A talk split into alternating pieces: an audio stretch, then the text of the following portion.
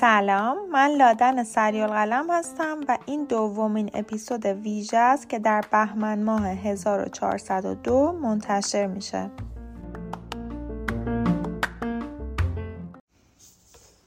در اپیزود ویژه قبلی مصاحبه داشتم در مورد تصورات اشتباهی که زبان آموزان در مورد معلم ایدئال تو ذهنشون دارن. حالا تو این قسمت می‌خوام در مورد تصورات اشتباهی که زبان آموزها در مورد یادگیری زبان انگلیسی دارن صحبت بکنم. بیشتر از این توضیح نمیدم و میرم سراغ مهمان این قسمت که خودش رو معرفی بکنه. ندا دلم می‌خواست قبل از اینکه صحبتمون رو شروع کنیم یه توضیح کوتاهی در مورد خودت بدی چون فکر می‌کنم پیشینه که در مورد زبان انگلیسی داری با بقیه مهمون پادکستم فرق می‌کنه. سلام لادن جان خوشحالم امروز مهمون پادکستت هستم. اگه بخوام خودم رو خیلی کوتاه معرفی کنم من عاشق یادگیریم و خیلی از مهارت ها رو به صورت سلف استادی یاد گرفتم. ولی زبان برای من همیشه یک استثنای بزرگ بود و اون هم برمیگرده به پیشینه من توی یادگیری زبان. خب من مثل خیلی از سرین خیلی کوچیکی وارد کلاس های زبان شدم. ولی کلاس های زبان حداقل 25 سال پیش مشابه سیستم آموزشی مدارسمون بود.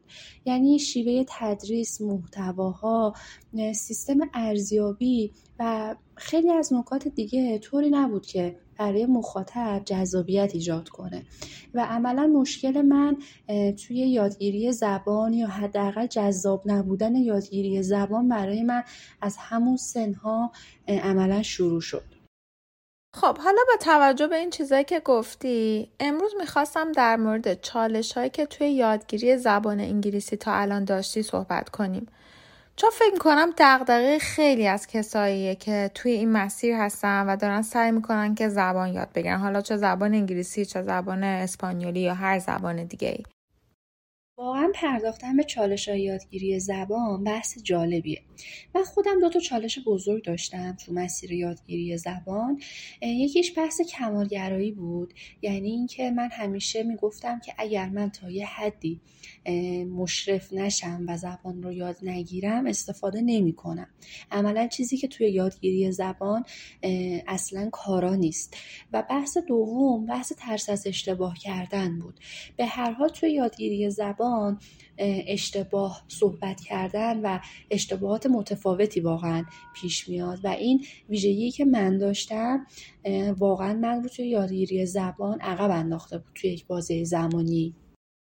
ندا این چیزا که گفتی یکی از بزرگترین چالشهایی که در مسیر یادگیری زبان وجود داره. برای یادگیری زبان اتفاقا کمالگرایی اصلا جواب نمیده. چون شما باید تلاش کنید که بتونید زبان رو تولید کنید حتی به غلط. یعنی در واقع باید اونقدر تمرین رو تکرار کنین تا بتونین بالاخره درست بگین. من همیشه برای شاگردام مثال بچه رو می‌زنم که تازه زبون باز کرده و می‌خواد مثلا یه لغتی رو بگه. اینقدر غلط خلود میگه میگه میگه تا بالاخره درستش رو میگه. پسر خود من اوایل به نلبکی می‌دونی چی می‌گفت؟ می‌گفت دب دب کی فکر کنم چهار پنج ماه. هی رفت اومد گفت دب دب کی دب دب کی تا بالاخره رسید به نلوکی حالا این فقط یه مثال خیلی ساده تلفظی بود. شما فکر کنید برای یادگیری گرامر و وکب و بقیه چیزای زبان چقدر تلاش و زمان لازمه. دیگه از چالشهایی که من داشتم توجه خیلی زیاد به یادگیری گرامر بود و شاید کمی بی توجهی به بقیه مهارت ها که این نکته خیلی خیلی مهمه. چون که ناخداگاه مسیر آزمون ها یا حتی سیستم های ارزیابی کلاس های زبان چون که همش کتبی هست مشخصا فرد رو سوق میده به این سمت که بخواد گرامر رو یاد بگیره و نسبت به بقیه مهارت ها انگار بی توجه تر باشه و به نظرم این نکته خیلی مهمه. آره تو متدهای قدیمی تر بود که خیلی گرامر میخوندن. یعنی در واقع کل تمرکزشون رو میذاشتن رو گرامر و تا یه حدی هم vocab. در صورتی که الان توی متدهای جدیدتر ما یه ترکیبی داریم از vocab، گرامر، speaking، pronunciation و بقیه مهارت ها یکی دیگه از چالش هایی که من داشتم بحث دایره واژگان بود. حتی به خاطر سپردن واژه ها بود.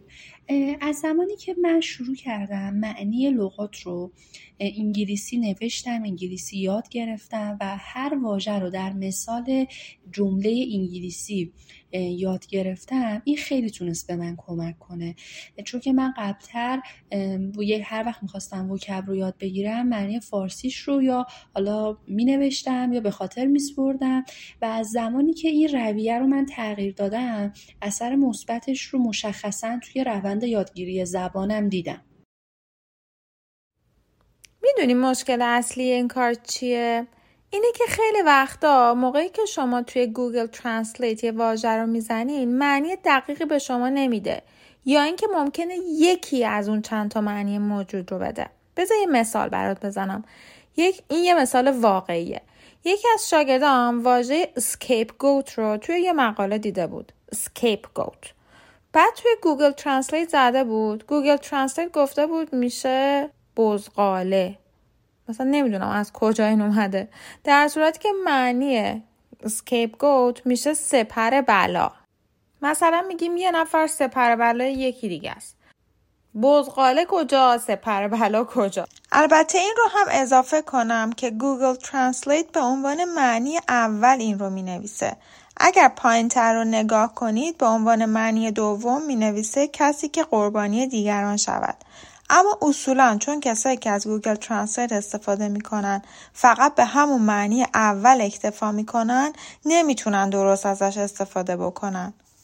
خود استفاده از دیکشنری اصلا یه مهارته. مثلا شما وقتی می‌خواین یه لغت رو یاد بگیرین فقط معنی اون مهم نیست. معنی یکی از چیزهایی که باید یاد بگیرین.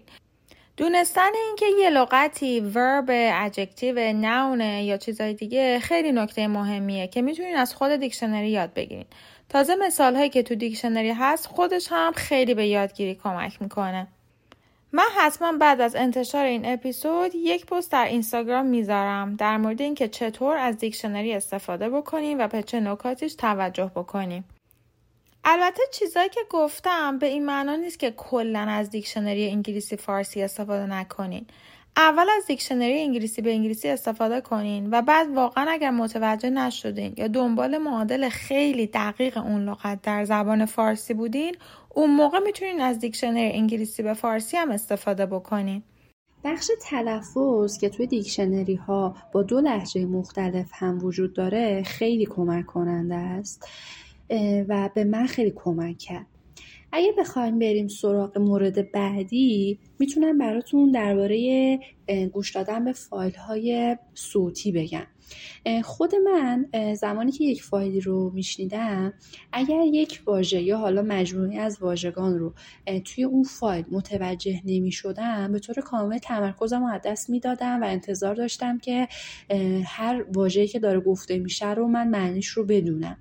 و این واقعا یکی از چالش های بزرگ من بود توی گوش دادن به فایل های لیسنینگ. این مشکل توی ریدینگ هم وجود داره. یعنی مثلا زبان آموزی متنی رو می‌خونه و به هر لغتی که می‌رسه و معنیش رو نمی‌دونه یا می‌خواد از من بپرسه یا دیکشنری رو باز می‌کنه که معنیش رو چک کنه. در صورتی که این خودش یه مهارته که بتونیم متنی رو بخونین و معنی کلی اون رو متوجه بشین با توجه به context یا بافت متن. اگر امتحان آیلتس داده باشین احتمالا با این مهارت آشنا هستین. یه قضیه که هست اینه که شما باید توی reading و listening ambiguity tolerance داشته باشین. یعنی در واقع تحمل ابهام. یعنی یه لغتی رو ببینین معنیش رو متوجه نشین و بتونین متن رو ادامه بدین تا بتونین کلیت متن رو متوجه بشین. حالا یا معنی اون لغت ممکنه جلوتر توضیح داده شده باشه یا شما می‌تونین با توجه به متن معنی اون رو حدس بزنین. نکته آخری هم که می‌خواستم بگم اینه که اون روز ایدئالی که همه ما فکر می‌کنیم میاد و ما اون روز وقت داریم که مثلا روزی سه ساعت زبان بخونیم هیچ وقت قرار نیست برسه.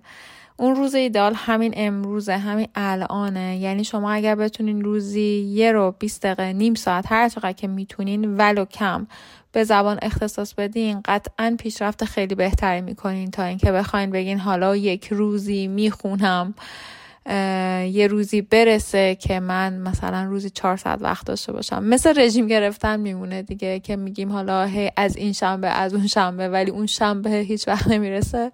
اون روز ایدئال زبان خوندن هم فکر می‌کنم هیچ وقت نمیاد ندا جان خیلی ممنون که امروز همراه من بودی. امیدوارم که اپیزود امروز به کسانی که در مسیر یادگیری زبان هستن کمک کرده باشه. تا اپیزود بعدی فعلا خدافظ.